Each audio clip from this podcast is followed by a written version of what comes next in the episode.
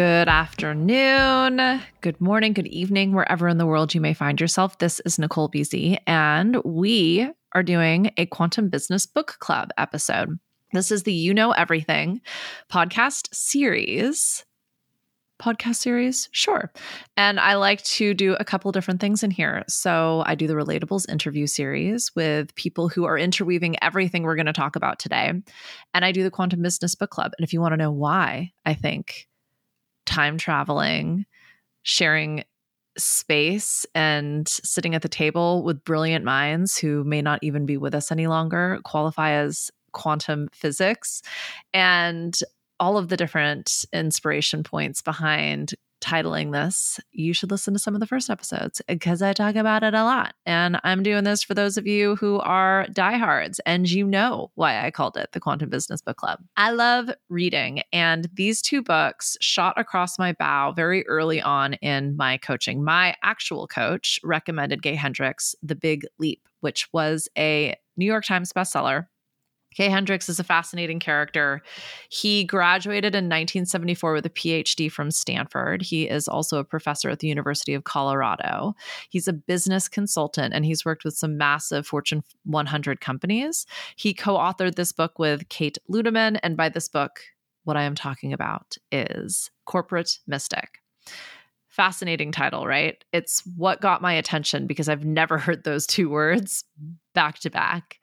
And The Big Leap was fascinating. I absolutely loved it. It was exactly what I needed to read while I was transitioning out of the music industry and leaving not just the career that I'd had for the last 20 years behind, but my entire identity, my community, everything I knew, a pretty insane way of working and was really just starting at the absolute fucking bottom because I was pretty devastated to be leaving. And it was one of those moments I knew I had to do it. You know, I retired. It was absolutely by choice.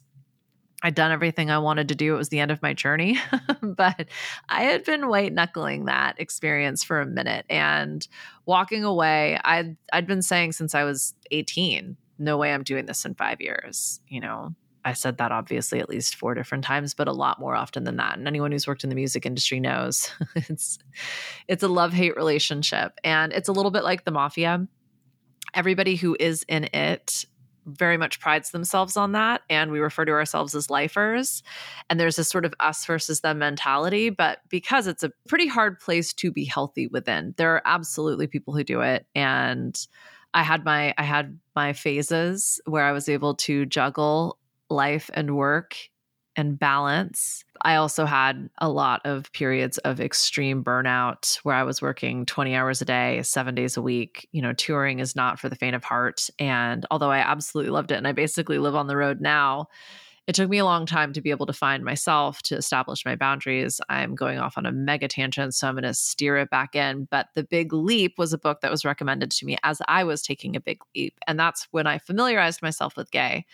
And then I was listening to one of my favorite podcasts. I, am just going to credit Tim Ferriss with it because he's he's my OG for podcasts. And Gay was talking about his latest book, which was actually Conscious Luck, and that kind of tickled my pickle so I downloaded loaded it on Audible. I was probably actually listening to a podcast while I was doing one of my long drives.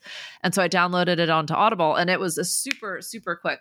Gay's books are kind of like the Steven Pressfield's Artist's Journey or The War of Art. You should listen to that podcast episode super quick reads, really inspiring. You can almost turn to any page, kind of depending on what's going on with you, and get inspired. I like to think of them almost like oracles in that regard. And so I downloaded Conscious Luck, and it just so happened that he had also and or very closely to it released the corporate mystic and like i said this concept kind of blew me away and so I, I, purchased the physical copy of the corporate mystic and it's been just one of those books that has traveled with me and traveled hemispheres with me. I always refer back to it and that's why it's in the first series of the quantum business book club. I wanted to share with you the books that really really affected me on my journey as an entrepreneur and multi-business owner and investor and coach. and what I like about these books is it just like the Relatable series, kind of takes the esoteric and puts it into really tangible, practical, day to day, earthly realms. Sometimes, you know, some of the mysticism stuff can feel a little challenging to ground and not very real. And what these books both do is give you tons of case studies and a lot of anecdotal evidence, but anecdotal evidence from Kate and Gay's work, coaching, and being the executive coach and working with the teams and the leadership teams in companies you might have heard of like Dell Computers, Cisco, eBay, Microsoft, General Electric, Johnson and Johnson, The Gap, Zappos, Sequoia Capital, Cedar Sinai Medical Center, Etsy, Stephen Covey, who I have to just give a shout out to. Stephen Covey was my OG, wrote the very first personal development book that I read called Seven Habits for Highly Successful People and really kind of started me on my whole entire motherfucking growth journey. So, what up, Stephen? He would not appreciate that language, just for the record. Pretty sure he's a fairly conservative guy. So, Gay has written over 40 books. Like I think I said, he's PhD, graduated from Stanford. He's, you know, a fairly pedigreed individual. So, for him to be writing about something like corporate mysticism really knocked me over. Conscious luck hit me at a time when I was just learning how to take my foot off the fucking pedal and coast. Up until that moment, I had been go, go, going as fast as I fucking could without stopping and without compassion or leniency. So, conscious luck, I'm going to start there only because I think it builds beautifully into the into corporate mystic both of which are just really practical guides that talk about how these these C-suite corporate straighty 180 leaders were able to integrate some of these practices. And although they might feel a little foo-foo, a little woo-woo, a little make-believe, that's the energy behind the work, my friend. And it is quite literally make believe. When you believe it, you will make it, not the other way around. Most people are looking for proof. They're looking for the evidence.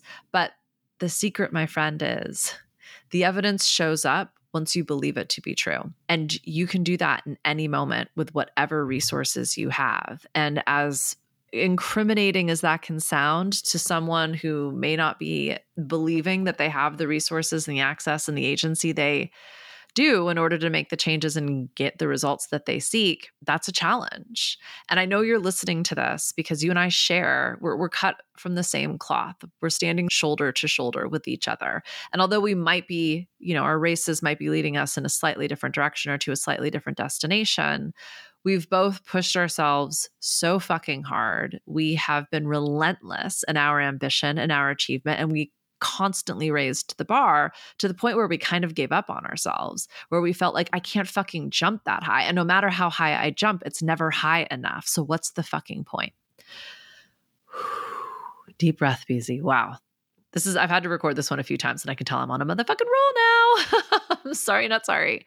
So the reason conscious luck really got me is what Gay talks a lot about is time and if you've been paying any attention, I spent a lot of this year hacking time and releasing the constraints of this programming. Because if you are rushing, if you are stressed, if you feel pressure, if you think there's not enough time, I won't get this done in time, if you find yourself always being late or always missing a deadline, you're not in cadence with the universe. And that sounds fucking woo. But what I mean by that is you know the feeling when everything's going right. I always describe this in session with my clients like when you're running late to that meeting and you've got to hop in your car and you spill like the coffee on you or the tea on your way out and you're like, fuck, fuck, fuck, but you don't have time to change. And you go to start the car and you realize you have like not barely enough gas and you're like, okay, well, there's nothing we can do about this. We're just going to chance it. And you turn the car on and this is a little old school. I should probably update this example, but your favorite song comes on the radio. Let's just pretend you listen to the radio, okay? So your favorite song comes on the radio and you start rocking out. And you're like, fuck it, whatever, I don't care. It's fine. But as you get to the next stoplight, the light goes green. And you're like, oh, okay. And you keep rolling. And then your second favorite song comes on your playlist. We'll update it. And now you're you're cruising and you look in your rearview mirror and you realize you've got your dry cleaning in the car. Or you've got a spare shirt from your gym bag whatever it might be. But you're like, oh shit, I have a spare change of clothes. That's fortuitous. And you hit the next green light. And suddenly you look at your clock and you look at the gas and you're like, this might actually be okay. And you look up and you see there's there's a roadblock, there's an obstacle in the road, and you just swerve around it. And it doesn't even occur to you to stress out or get angry. And you start cruising.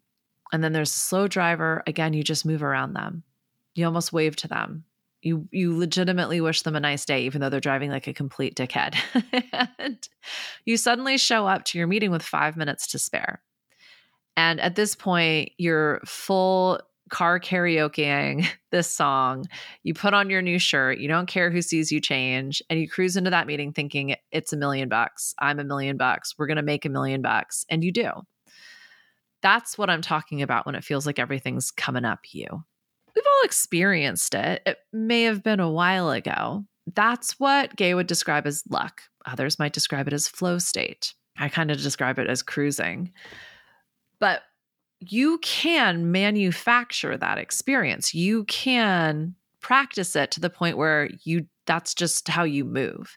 And he literally talks about go for a walk and make yourself walk excruciatingly slow slow that it feels uncomfortable. You feel awkward. Like people are having to pass you and they're kind of like, there's something wrong with this person. You're shuffling your feet. It's like annoyingly slow.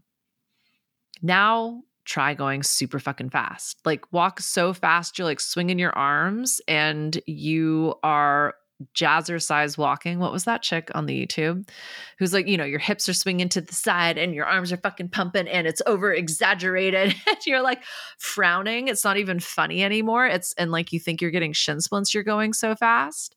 That's pushing it. Neither of those are the speed at which you move. And you're going to miss whatever it is that might show up as luck when you're going too fast, when you're pushing too hard, when you are stressing yourself out and hurting yourself, you're going to miss the thing. When you're so worried about what's going to happen or you're so caught up with what already happened, whatever that lucky thing might be, you can't see it because you're not fucking here right? And when you're going slow, when you're avoiding the thing, when you're being obnoxious, when you're being obstinate, when you're procrastinating, when you're making excuses, when you're distracting yourself, obviously you're going to miss it too. So then just pick a pace that feels easy, like effortless. Like this isn't even exercise. This doesn't even count as moving. You can smell the roses. You can see the flowers. You can hear the birds chirping. And it's just you doing what you do to the point where you almost take it for granted. That's the speed of luck. That means you're going to show up exactly when you're supposed to get there. And you can play with this. I do this all the fucking time. I was running late yesterday for an appointment. I was freaking out because I hate being late. And I called them and I let them know I was going to be late. We're going to talk about integrity a lot in this episode as well.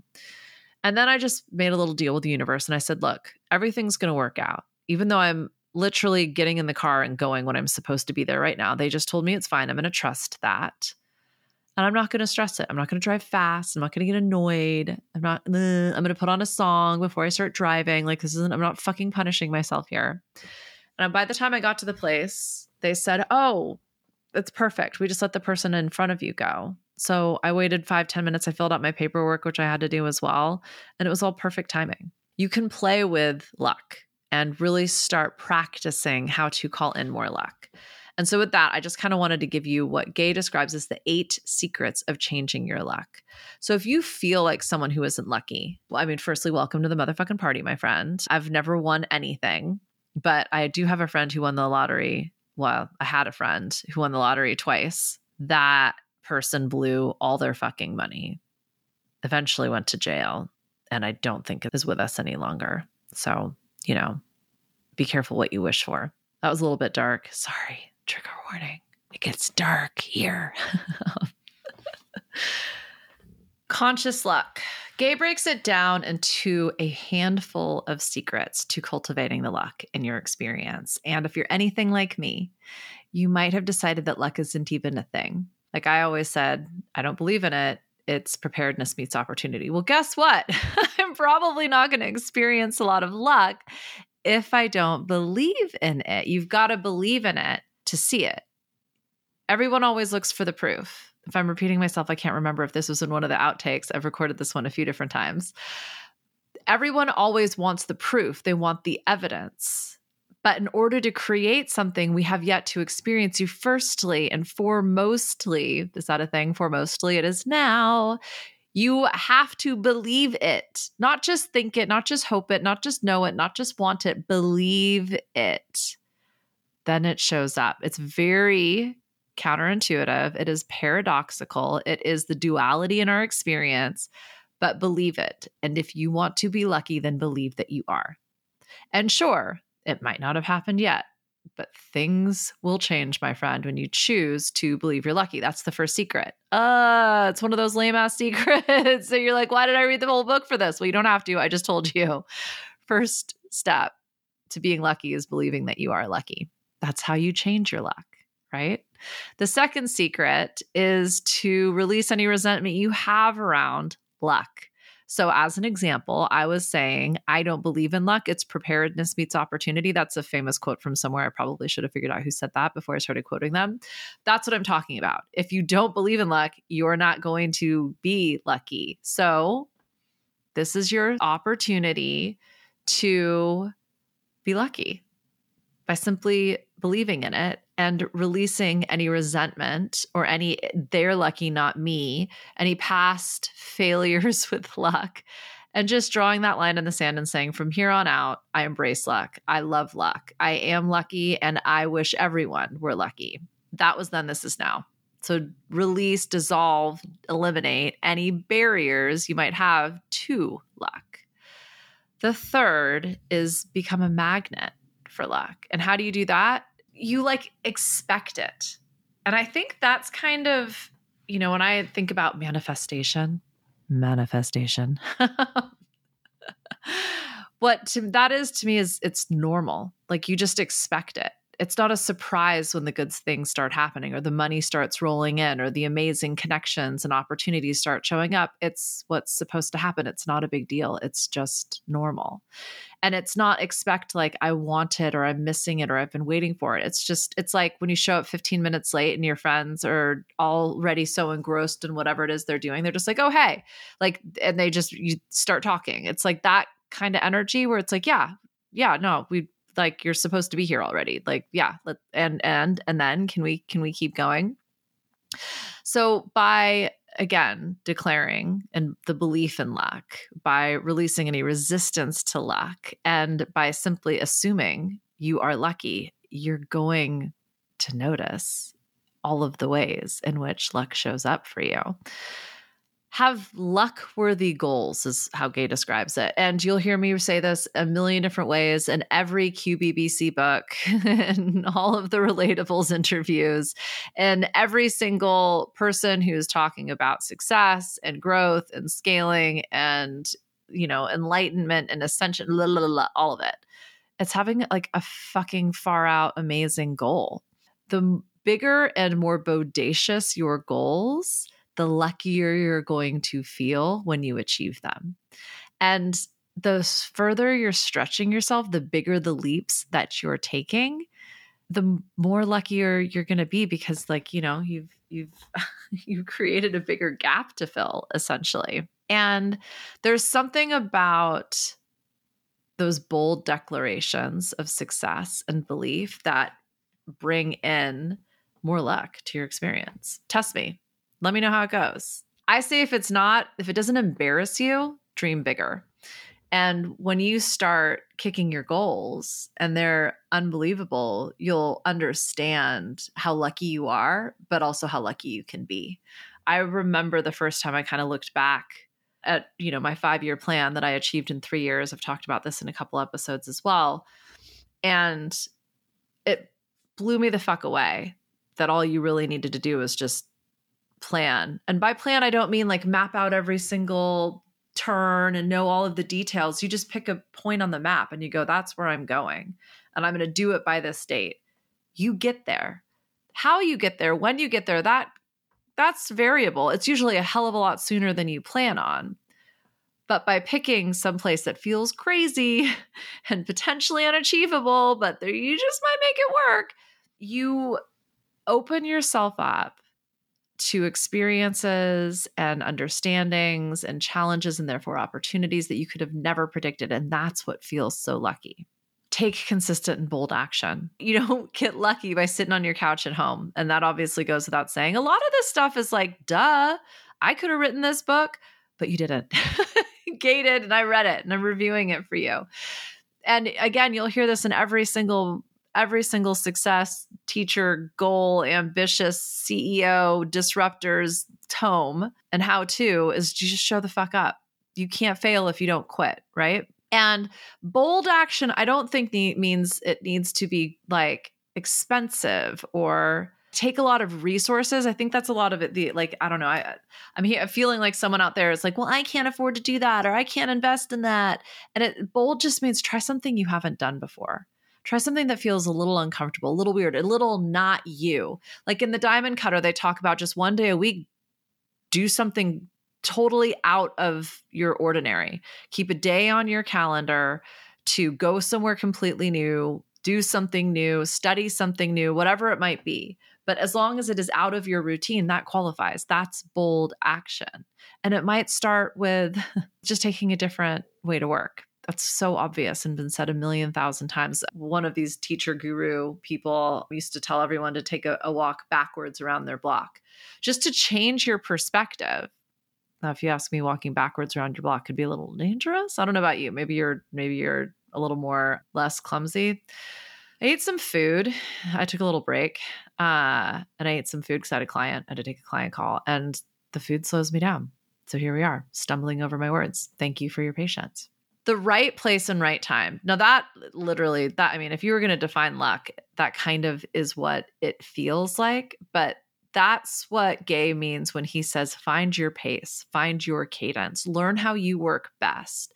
March to the beat of your own drum. This feels like all of the knights in tarot to me. It's like learning to not just understand how you work best, but trust how you work best.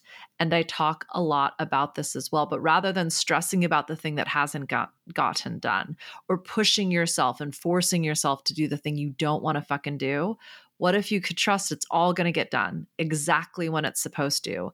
And when you give yourself that space, at least for me, I find that all of the admin gets done, all of the bills get sent or paid or collected or addressed. And it doesn't happen. I used to have to like make myself do it every Monday morning. That was my routine.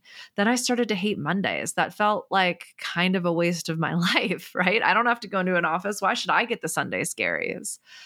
So I've played with a couple different ways of organizing it. And now I'm at the point where it just happens. And I know it will happen. And I know what that like desire feels like. And when I tune into it, I'm like, this is my money day. It's going down for real. And it does. And it all gets done. And it's just a different way of working is understanding not just how you work best, but the energy behind it and harnessing that.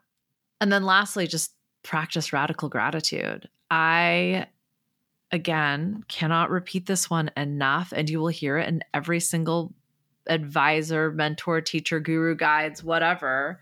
Be grateful and not just like say thank you.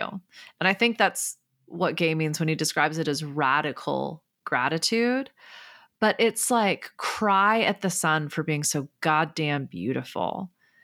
Stop and thank the people that you're walking past in the street. You know, if you see a police officer, you may have thoughts about the system of police in your country or in the United States, but that one individual who's just doing their dang job trying to keep you safe, uh, it's probably super controversial. But my partner does that anytime he sees someone in the service, whether it's a police officer or an EMS worker or a firefighter that might be redundant, but he always, you know, sees someone bagging groceries at the grocery store, he thanks them for their service. And it's beautiful and it makes their day. The security guards at the concert.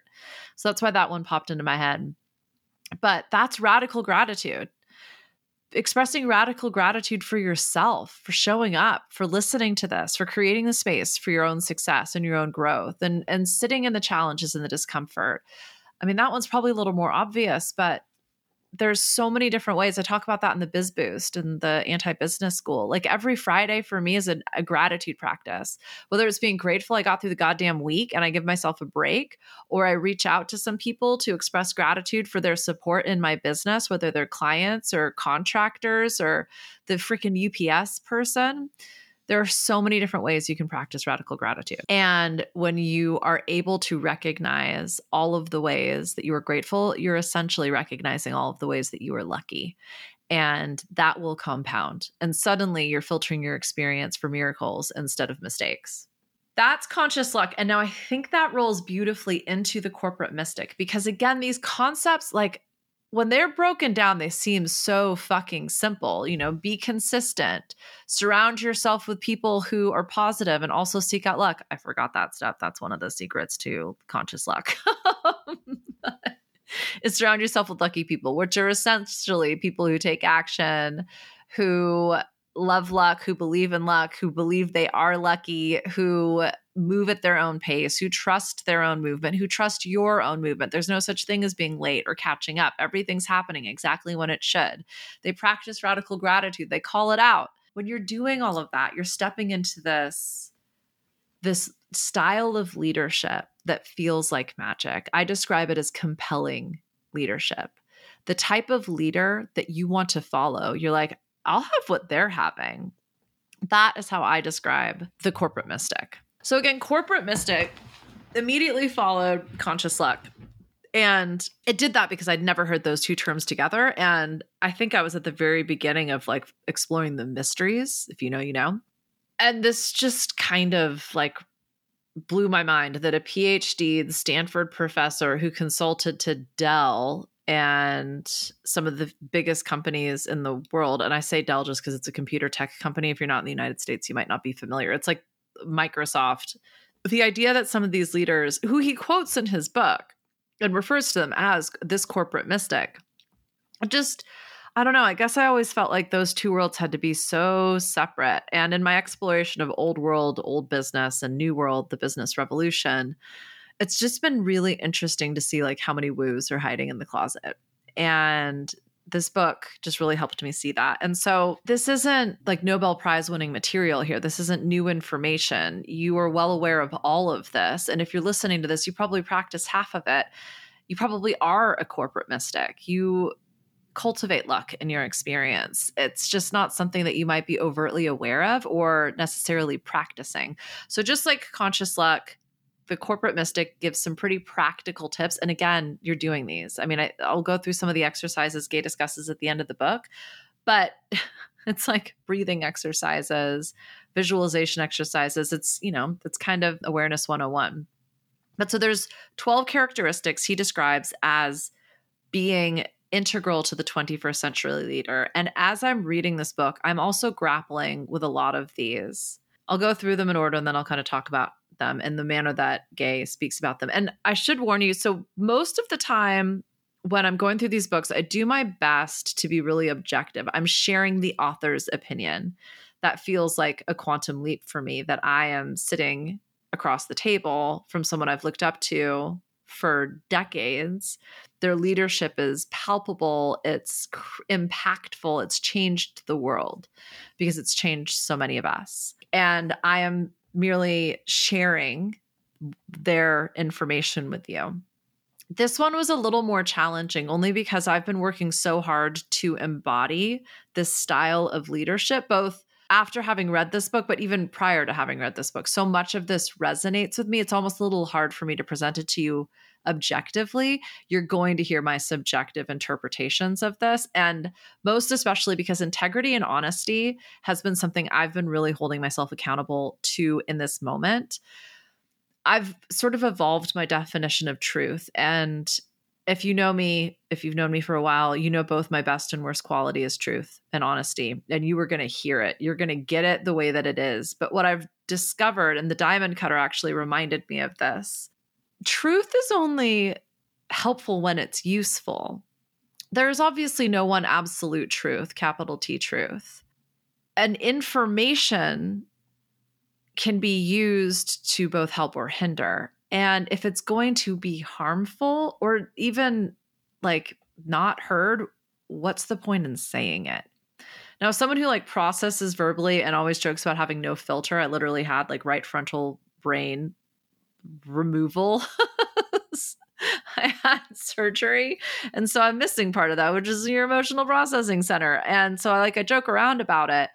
But what I've really, really been doing with myself and in my experience is honoring integrity. And I told you we'd circle back to this, and this is when not only does Gay believe there's sort of 12 characteristics, but they kind of fall into three three main categories, that being integrity, vision, and intuition. So we're going to unpack that a little bit because how you show up as a corporate mystic is in those three capacities and integral, visionary, and intuitively.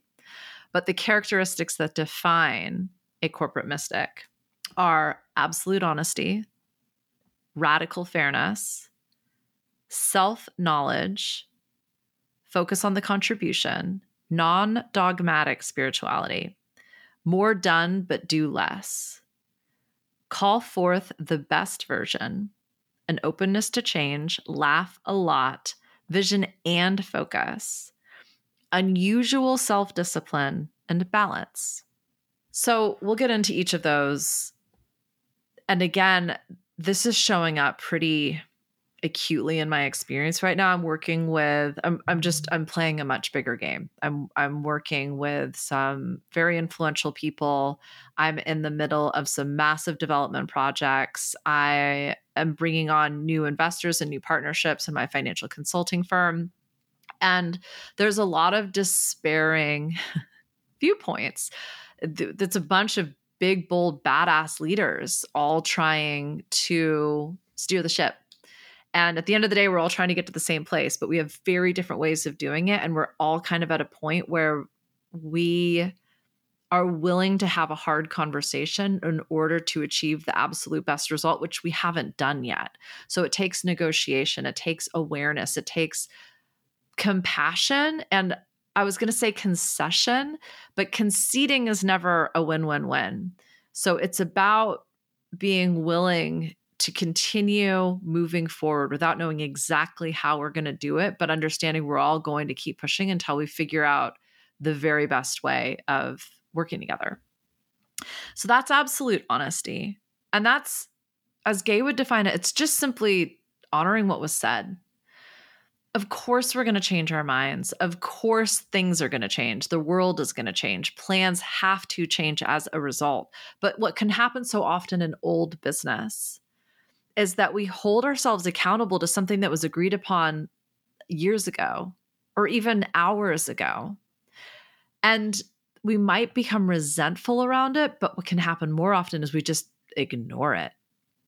And in terms of being both absolutely honest, which is just honoring what was said, to be radically fair is to acknowledge what was said and to be willing to say, this doesn't feel right anymore. Are we open to discussion? Can we readdress this, reevaluate this? I actually talk with a lot of my new business people, leaders in the business revolution, about acknowledging in any business contract, in any partnership, in any relationship or plan or strategy, we need to bake in regular review times, probably more frequent at the beginning as, as we start to learn to trust each other, because things are going to change and we need to be able to change.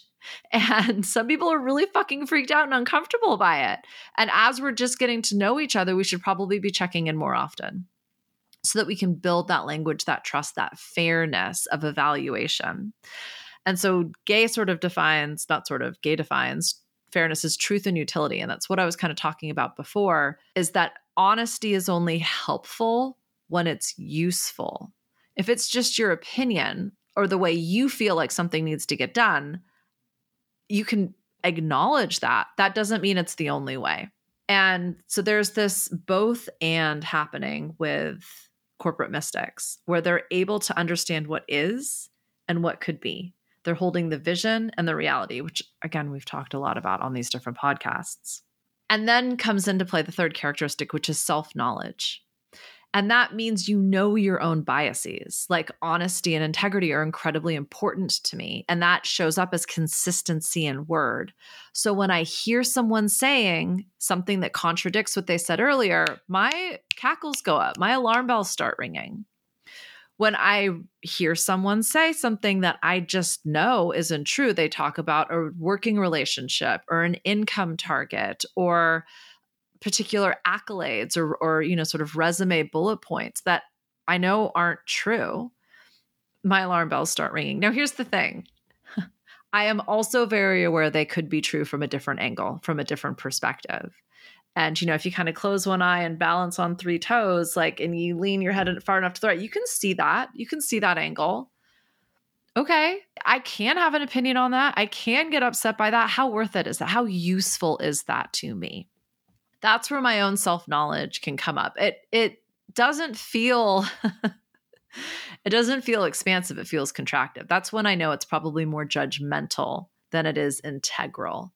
And even though in, integrity sounds like a positive, judgy and fucking bitchy is not cool. And so that's where my own self knowledge comes into play. It's emotional intelligence, it's aware of past programmings, old internalized capitalism, your background, your culture, everything that you've learned up until now, all of the things you've experienced as positives or as negatives. If you've done theta healing with me, you know that oftentimes our subconscious can attach to a very negative pattern because it it essentially brings us positive results. And I don't mean positive as in it feels good, but positive as in it gets us what we want.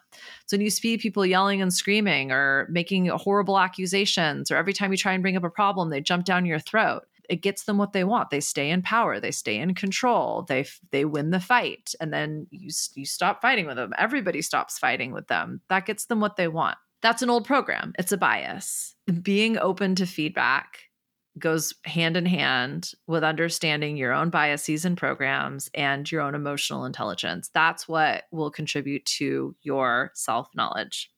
So, focus on the contribution. All this means is that you're really driven by service. Your work, you are passionate about what you do because it it solves a problem. It's not just about a paycheck. There's nothing wrong with that, just for the record. But that's when Gay talks about this. I think it's the fourth, yeah, fourth characteristic it's just you're you're doing it because it's contributing to something bigger than you. Non-dogmatic spirituality. Again, this is just this idea that the corporate mystic believes in something. Even if it's just the egregore of the corporation. But there's just there's an understanding that there's something out there bigger than us, the greater groove, energy source, spirit, the universe, mama earth, science, whatever it is that you want to believe in, but it's it's a non-dogmatic practice. What Gay suggests is it's a willingness to look beyond the difference. I like that. More done, do less. He gives it, he shares a story about a leader that he was working with who got more done in an hour than Gay said he gets done in two weeks. And it comes from sheer focus and, and not even just focus, but presence. And whatever that person does, they are 100% there in that moment until it is taken to completion and i'm not sure i've ever experienced that. That's once i once i hack integrity i'm going to work on presence and focus. Call forth the best version. The corporate mystic can see the best in everybody and also elicit that version of them so that they are not only bringing forth the best in themselves in the way that they show up and perform, but the best in everybody around them. They can actually see how this person is going to perform best, even if that person might not have that awareness about themselves. It's about putting the best butts in the right seats. It's about understanding the resources that we have available and how to stretch people in order to create something phenomenal. Openness to change. And I like Gaines' description of this one as well let go of being right. This is where I see a lot of owners struggling, especially when it comes to delegating and team building and hiring and scaling. There's this assumption there's one right way, and it's their way. And when you're training somebody up, I know I'm not even going to get into it because I talk so much about it in other places. But the point being, like, they're going to do it different. That might actually be better. I hate to say it, the way somebody else does it might be better than you. But so often people can't even see that because it's different from them, therefore it's interpreted as wrong. Laugh a lot.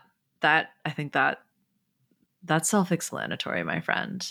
and you know gay does he gives it another a few anecdotal there's a lot of like anecdotal stories in this which just means that he tells a lot of gives a lot of one-off examples for each one of these points based on his work and this was just like you know sometimes the leaders are a little bit fucking weird the things they laugh at or find amusing are not typical but as long as they're willing to laugh they have a sense of humor however strange it might appear to others that is the sign of a corporate mystic unusual self discipline. I like this because what he's referring to is this this passion and presence in everything you do.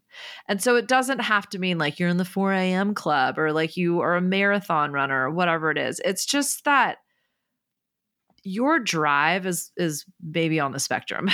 like whatever it is that pushes you is unique and different and it's not going to look like everybody else's. So vision and focus. This is like, you know, you see the forest and the trees. It's the ability to map out the destination and write out the directions to get there. So you're you're like looking at the minutiae of the day to day and then also the 20-year plan. And the the corporate mystic sees both at the same time.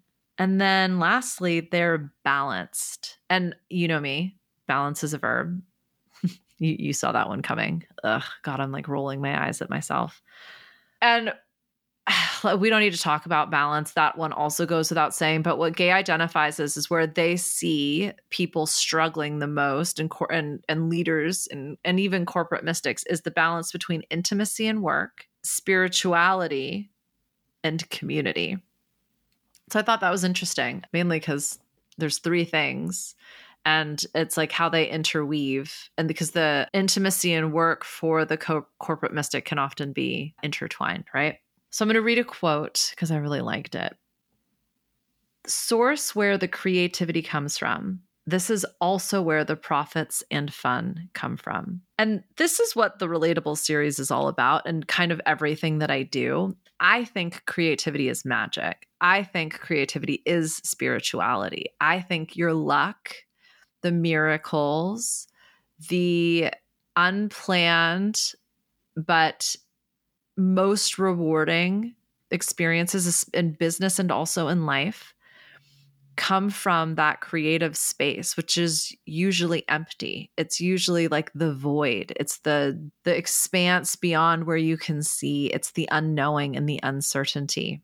And it like can feel like dark magic. And i think maybe that's why the corporate mystic really appealed to me. But in terms of how do we bring this into our day to day sure we now understand the 12 characteristics of a corporate mystic but how do we cultivate mysticism and business and gay brings it into three criterion integrity vision and intuition and so integrity kind of sums up those first few characteristics, absolute honesty, fairness. And really what it's about is is knowing yourself, knowing those whom you will be working with, and being committed. Knowing yourself in this instance in integrity is understanding how will you respond when you're afraid, when you're angry, or when you're grieving. Firstly, don't. like don't respond, understand because we all have our knee jerk response. Those are going to be our biggest triggers. I talk about it. Well, I didn't make this up, but in recovery, it's called HALT hungry, angry, lonely, tired. When those things interrupt our experience, it will firstly kill your ability to be a corporate mystic. But secondly, we will react. That's how we are hardwired. And without integrity, we don't know ourselves well enough to stop that reaction to pause. And this is where, in my own experience, I'm having, I've been dialing in integrity to such a, of a degree that I'm seeing any place where it's out of alignment, where I'm feeling disingenuous or anti integrous. Haha, I just made that word up.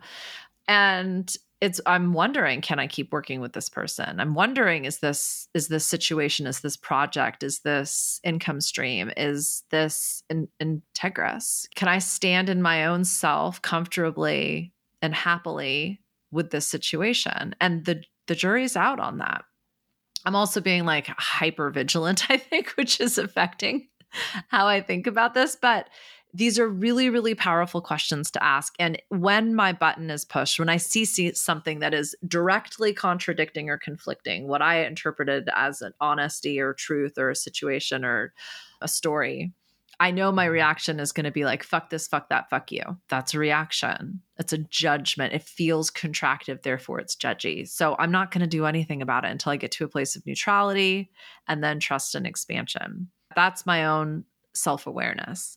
Now, working with others, I also know other people process differently than I do. So the corporate mystic excels in three areas integrity, vision, and intuition. And what I like about creating these three containers is that they are actionable, they are practical, and there are different strategies within which that you can expand your integrity, your vision, and your intuition. Self others and follow through. So, in terms of integrity, what that means is how well do we know ourselves? How well do we know others? How well can we read other people? How well can we work with other people? What's our EQ, our emotional intelligence? And what is our commitment, our consistency, our follow through? Integrity shows up by creating trust, right? Trust in yourself, trust in what you're saying, trust in what you're doing, faith. And consistency, I believe, I don't actually know. I, I mean, to say consistent or follow through would suggest that gay is interpreting this similarly. That's definitely my bias. Hi, EQ BZ. In terms of how I interpret integrity. Sorry, that's Rue shaking. She's probably going to show up here. You can't see her if you're on the podcast, but if you're watching the video, you can see. So, how we're responding to our triggers is knowing ourselves, how we are witnessing others and their response how we are honoring this integrity and our agreements and our relationships and how we're following through on it. So, anytime we feel like something is out of integrity, we are bringing attention to it, we are bringing awareness to it. Like right now, Rue thinks it's dinner time. I don't think it's dinner time for like another hour. Oh, but she's on mountain time. So, I recognize we have an agreement, we have a pattern, and I am out of alignment. And so she is fucked up right now and really hungry and staring at me, shush, and making noises. So that is integrity. It is recognizing when something is expected, when something has been discussed, when something has been agreed upon, and when that has changed, and bringing attention to it immediately. A caveat not in a state of energetic response though. So I always say do not discharge in the moment because you're going to bring a lot of that programming and that bias that's that's your self-awareness showing up right there is being able to recognize we're out of integrity and this needs to be addressed perhaps maybe not in this moment. When things feel out of integrity it's just about acknowledging that. Just saying look this is what was discussed. This is what was signed off. This was what was planned. These are you know the targets or the deadlines or the dates and it looks like that's not going to happen or it didn't happen and i recognize that. I own it it's not about who fucked up or who did it wrong or whose fault it is. It's just simply about acknowledging the agreement has been broken. That's okay. I mean, it's not good. It's it's just again, acknowledging the situation as it is. That's taking healthy responsibility according to Gay. It's not about who did it. It's not fault. It's not blame. You know me. It's not that level two, fighting not to lose, the binary. It's just recognizing the agreement wasn't met. Expectations were not met and then asking what can be learned and then what can we do. What I found fascinating about Gay's assessment as well, and, and with the corporate mystic, is responsibility from his perspective is being connected to that creativity, to that source, and not source, you know, like the woos. I actually refer to this energy as creator, you know, me and my creativity. But what I like about this reframe is that it's in the responsibility, it's in the ownership that we can get back to that solution, the profit, the fun, the magic, the miracle, right? The, the luck. And this is, I was sort of riffing on this. Like, this is how you be the change.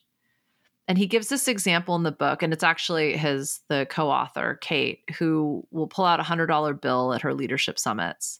And she'll say, Who's responsible for this bill? And everybody, the first answer is always, You are, you're holding it. And she's like, Well, I didn't print it. I may not have even earned it. I got it from a bank. I am not an economist. I, I didn't study it. I, I, you know, and so on and so forth, and kind of goes, you know, into it, and, and then says, okay, well, so who's responsible for this?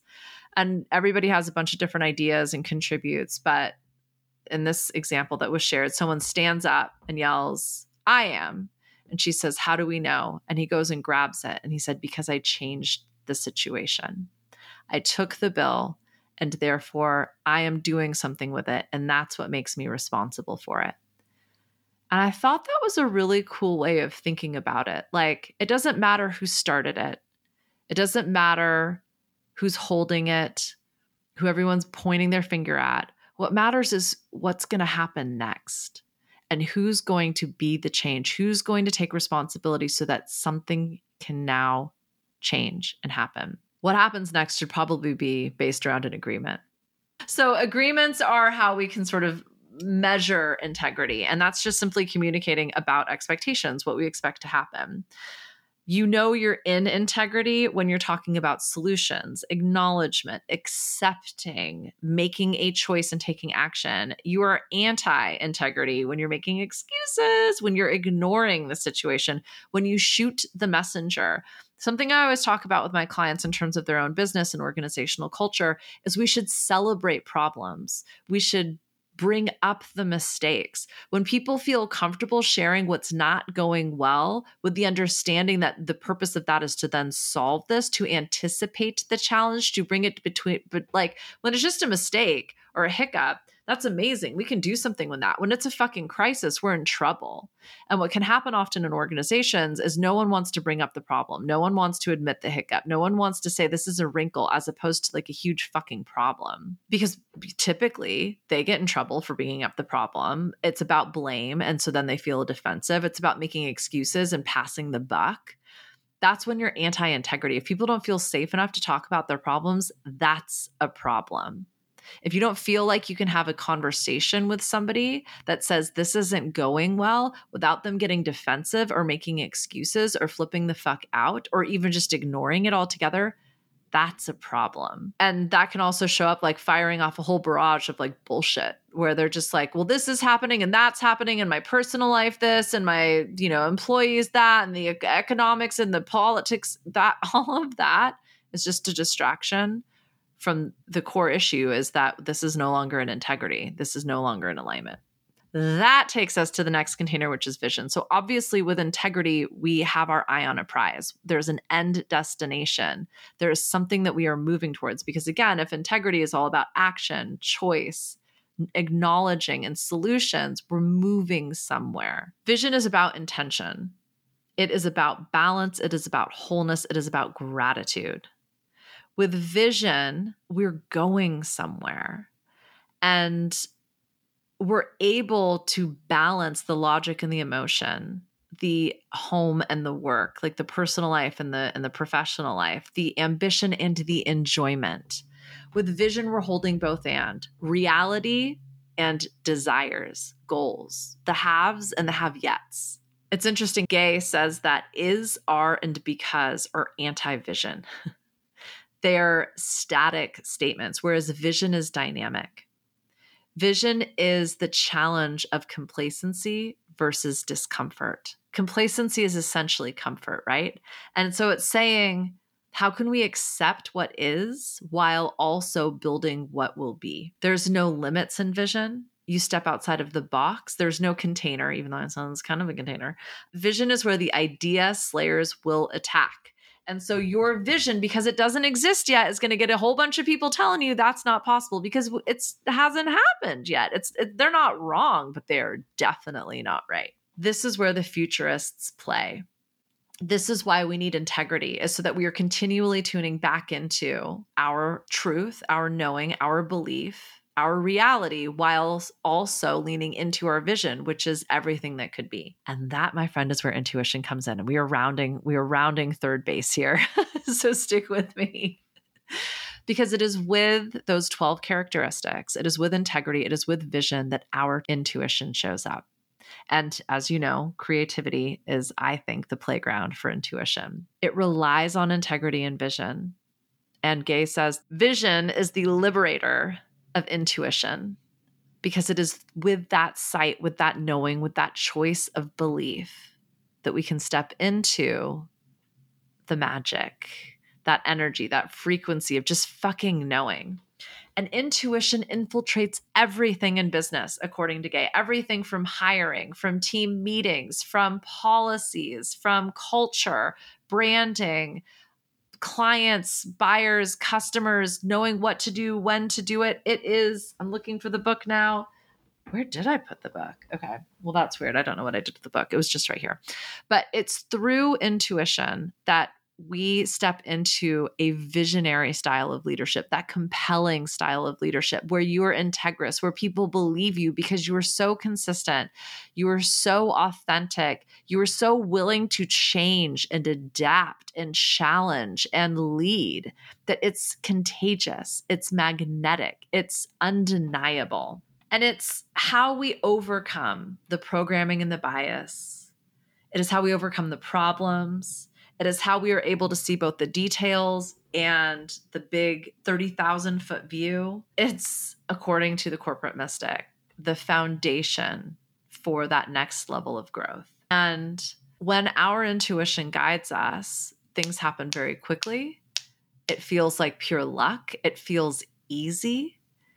The struggles and the problems and the fear and uncertainty and doubt dissipate.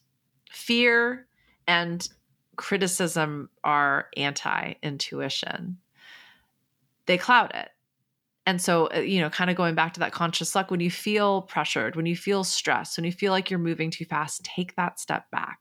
Look back towards that vision. That's another thing that we've heard multiple times in all of these different books is anytime you feel like you've got your nose on the canvas, take a big fucking step back. See the whole damn picture. Remind yourself, where am I going? Why am I doing this? What's the point? It's how you can tune back into that vision, and then we can get back into the details. And so there's a couple exercises that Gay talks about. Again, we're very familiar with these. The first one, breathing. He refers to it as centering. I like to think of it as boxed breathing, where you're inhaling to a certain count, holding for that count, exhaling for a certain count, holding for that count. You're going to start with three or four, stretch it to eight. With more practice, you'll have more capacity for that breath. Your body will trust this more and stop panicking at the hold. But if you can do that 10 times, you will be centered, you will be focused, your mind will be free. And from there, you can tap into your intuition. A very practical exercise, which is not dissimilar to a million different things that I've discussed, is what he calls facts facing the situation, accepting the situation, choosing a different course of action, and then taking that action. By tuning into your intuition and asking, okay, what's happening? What happens if this is okay? What might we choose to do next? How can we ensure that we take that action? What you're doing is actually testing your intuition and you're practicing your intuition. The more you lean into that, that that faith, that knowing, that belief, the stronger it's going to get. He talks about an executive who had to take an elevator up 60 flights every day and there was eight different elevators. And so she would play with it and guess which elevator. And at first it was like 50-50 after I think it was two weeks of doing this, and she's going up and down multiple times a day. So she had ample opportunity to do it. And she started leaning into that trust exercise. She said it was 90% hit rate that she would know where the elevator was going to pick her up. That's testing, that's hypothesizing, that's science. so you can do that with your intuition. Play with it play with the universe, play with your luck, plan on your luck, bank on that thing you don't know happening, the be- the best outcome you couldn't even predict as being the outcome. So, lastly, I just want to say and share Ray's seven radical rules for business success. Here's the freaking book if you're watching on the video, The Corporate Mystic. And I think this just reinforces everything we've talked about mostly that like none of this is new. This is not Nobel Prize winning material. This is not reinventing the wheel. This is the same shit in different words, but it's going to appeal to all of my corporate refugees who are listening to this, who are figuring how the who are asking how the fuck can you do laundry and astral travel at the same time, as I talked about with Virginia. Satsuma Diaries. That was a one of my relatable series. Or The Tech Priestess, another relatable series. This is a senior VP at a massive international tech company earning hundreds of thousands of dollars a year, leading a global team in sales, and also woo AF. she is the, these are corporate mystics. They are walking the walk, they are towing the line. And then there's a whole freaking book on it. So these are the seven radical rules. Be honest, always tell the truth. With yourself, with others, and and maybe not a truth that you need to get on your tiptoe and close one eye and you know bend around a corner and think well if i looked at it at this 32 degree angle and the pale moonlight it appears to be true. Like you know. You know my friend always tell the truth and trust that it's not just your truth. Learn what that feels like. If you say something and it's not useful or helpful feel into that. Start playing with that. That's all my that's my programming and bias right there. That has a lot to do with what i'm going through in my my life right now is i'm holding myself accountable. No more white lies. No more painful truths i am here to help i am here to serve and i'm here to use information in order to expand the situation for everybody involved there's always a way to share that information in a manner that feels expansive and supportive that is my truth and if i don't know how to do that i don't need to say anything in that moment I'm not going to react. I'm going to take action. So, rule number two always take 100% responsibility. Pew pew. not 200%, not responsibility for everything, responsibility for what you are playing a integral role in, my friend, and meet it at 100% of your available level. Rule number three attend to all agreements and acknowledge if things change, which they will and they should, and everything should evolve, simply acknowledge it. Acknowledge this doesn't feel like truth anymore. Acknowledge this doesn't feel integral anymore. Acknowledge I didn't show up at 100%. I didn't take responsibility for that. I am now. That's how you do this. Rule number four never gossip. Uh, writer that I've recently been following, Poems and Peonies was saying how visionaries don't talk about people. I have a bad habit of talking about people. That is me holding myself 100% responsible, always telling the truth and attending to all agreements. And I'm just not fucking doing it anymore. I'm done with it. Declaring that here. don't gossip. You know you're gossiping if it feels gross, if you're talking about something that has anything indirectly to do with you at all. Set aside daily creative think time and make it sacred. Ritualize your space. Whether that's having, you know, a cup of tea or coffee in the morning and watching the sunrise, whether that's taking 30 minutes before or after your midday break to just be, whether that's getting on socials and and reading inspirational shit, it doesn't matter what it is, but make it your time, carve it out, own it and ritualize it. Make a to do list. That's rule number six. And you can approach this however you want. Gay says make a to do list and update it constantly throughout the day. Put your most dreaded activities first and do them first. I actually find that really helpful. I I think about it like what's the most important thing I have to do today and I do that thing first so that if nothing else happens, at least I got that one thing done. If it's a really hard shitty thing, it might be the only thing that I do usually I find it actually like sparks a fire in me. And on the days when I'm feeling just like a complete fucking train wreck, sometimes it's just making my bed and taking a shower. Sometimes it's just getting outside. Whatever that whatever it is, it will make me feel like a, a human being and then full permission to just go back to bed. Rule number 7, go to the source. Not source, the source. So whenever you hear of something that makes you feel uncomfortable, talk to everyone and listen carefully. It's one of the things that the corporate mystic is incredibly capable of. It's empathic listening. And I didn't go through this whole book. I, I if you get this book, you can read the the chapter headings and then the bullet points in the table of contents. Again, I'm showing for anybody watching. It's almost like a bullet point PDF summary of everything you need to know. And what I what I really wanted to share for you is the definition of a corporate mystic. It exists. It is possible. You can, you know, get your your KPIs with your Kundalini. if you know, you know.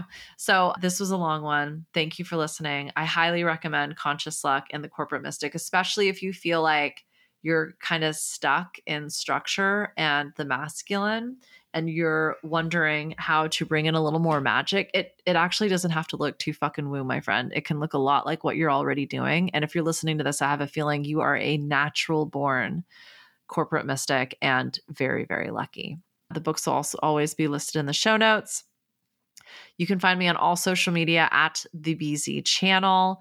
I think I'm getting everything kicking off on the LinkedIn, on the YouTube. There's all sorts of fun things coming out. I'm really, really cranking it out. I tapped into a whole new frequency in all of my growth and experience this year. And I'm currently watching the sunset over the ocean in Newport Beach, California at the mall because now I live at the mall and it's all good. Like, I am so fucking grateful for this opportunity to be supporting my mother. And I'm also so fucking heartbroken and find myself sobbing multiple times throughout the day. And it's just this unbelievable, you know, holding that vision and the reality, accepting what is and knowing everything is here and it's amazing. It's this book has just hit me at all sorts of weird times. And I feel like it's probably going to do the same for you. So I would love to hear from you. I would love to hear your thoughts. Hello at NicoleBZ.com.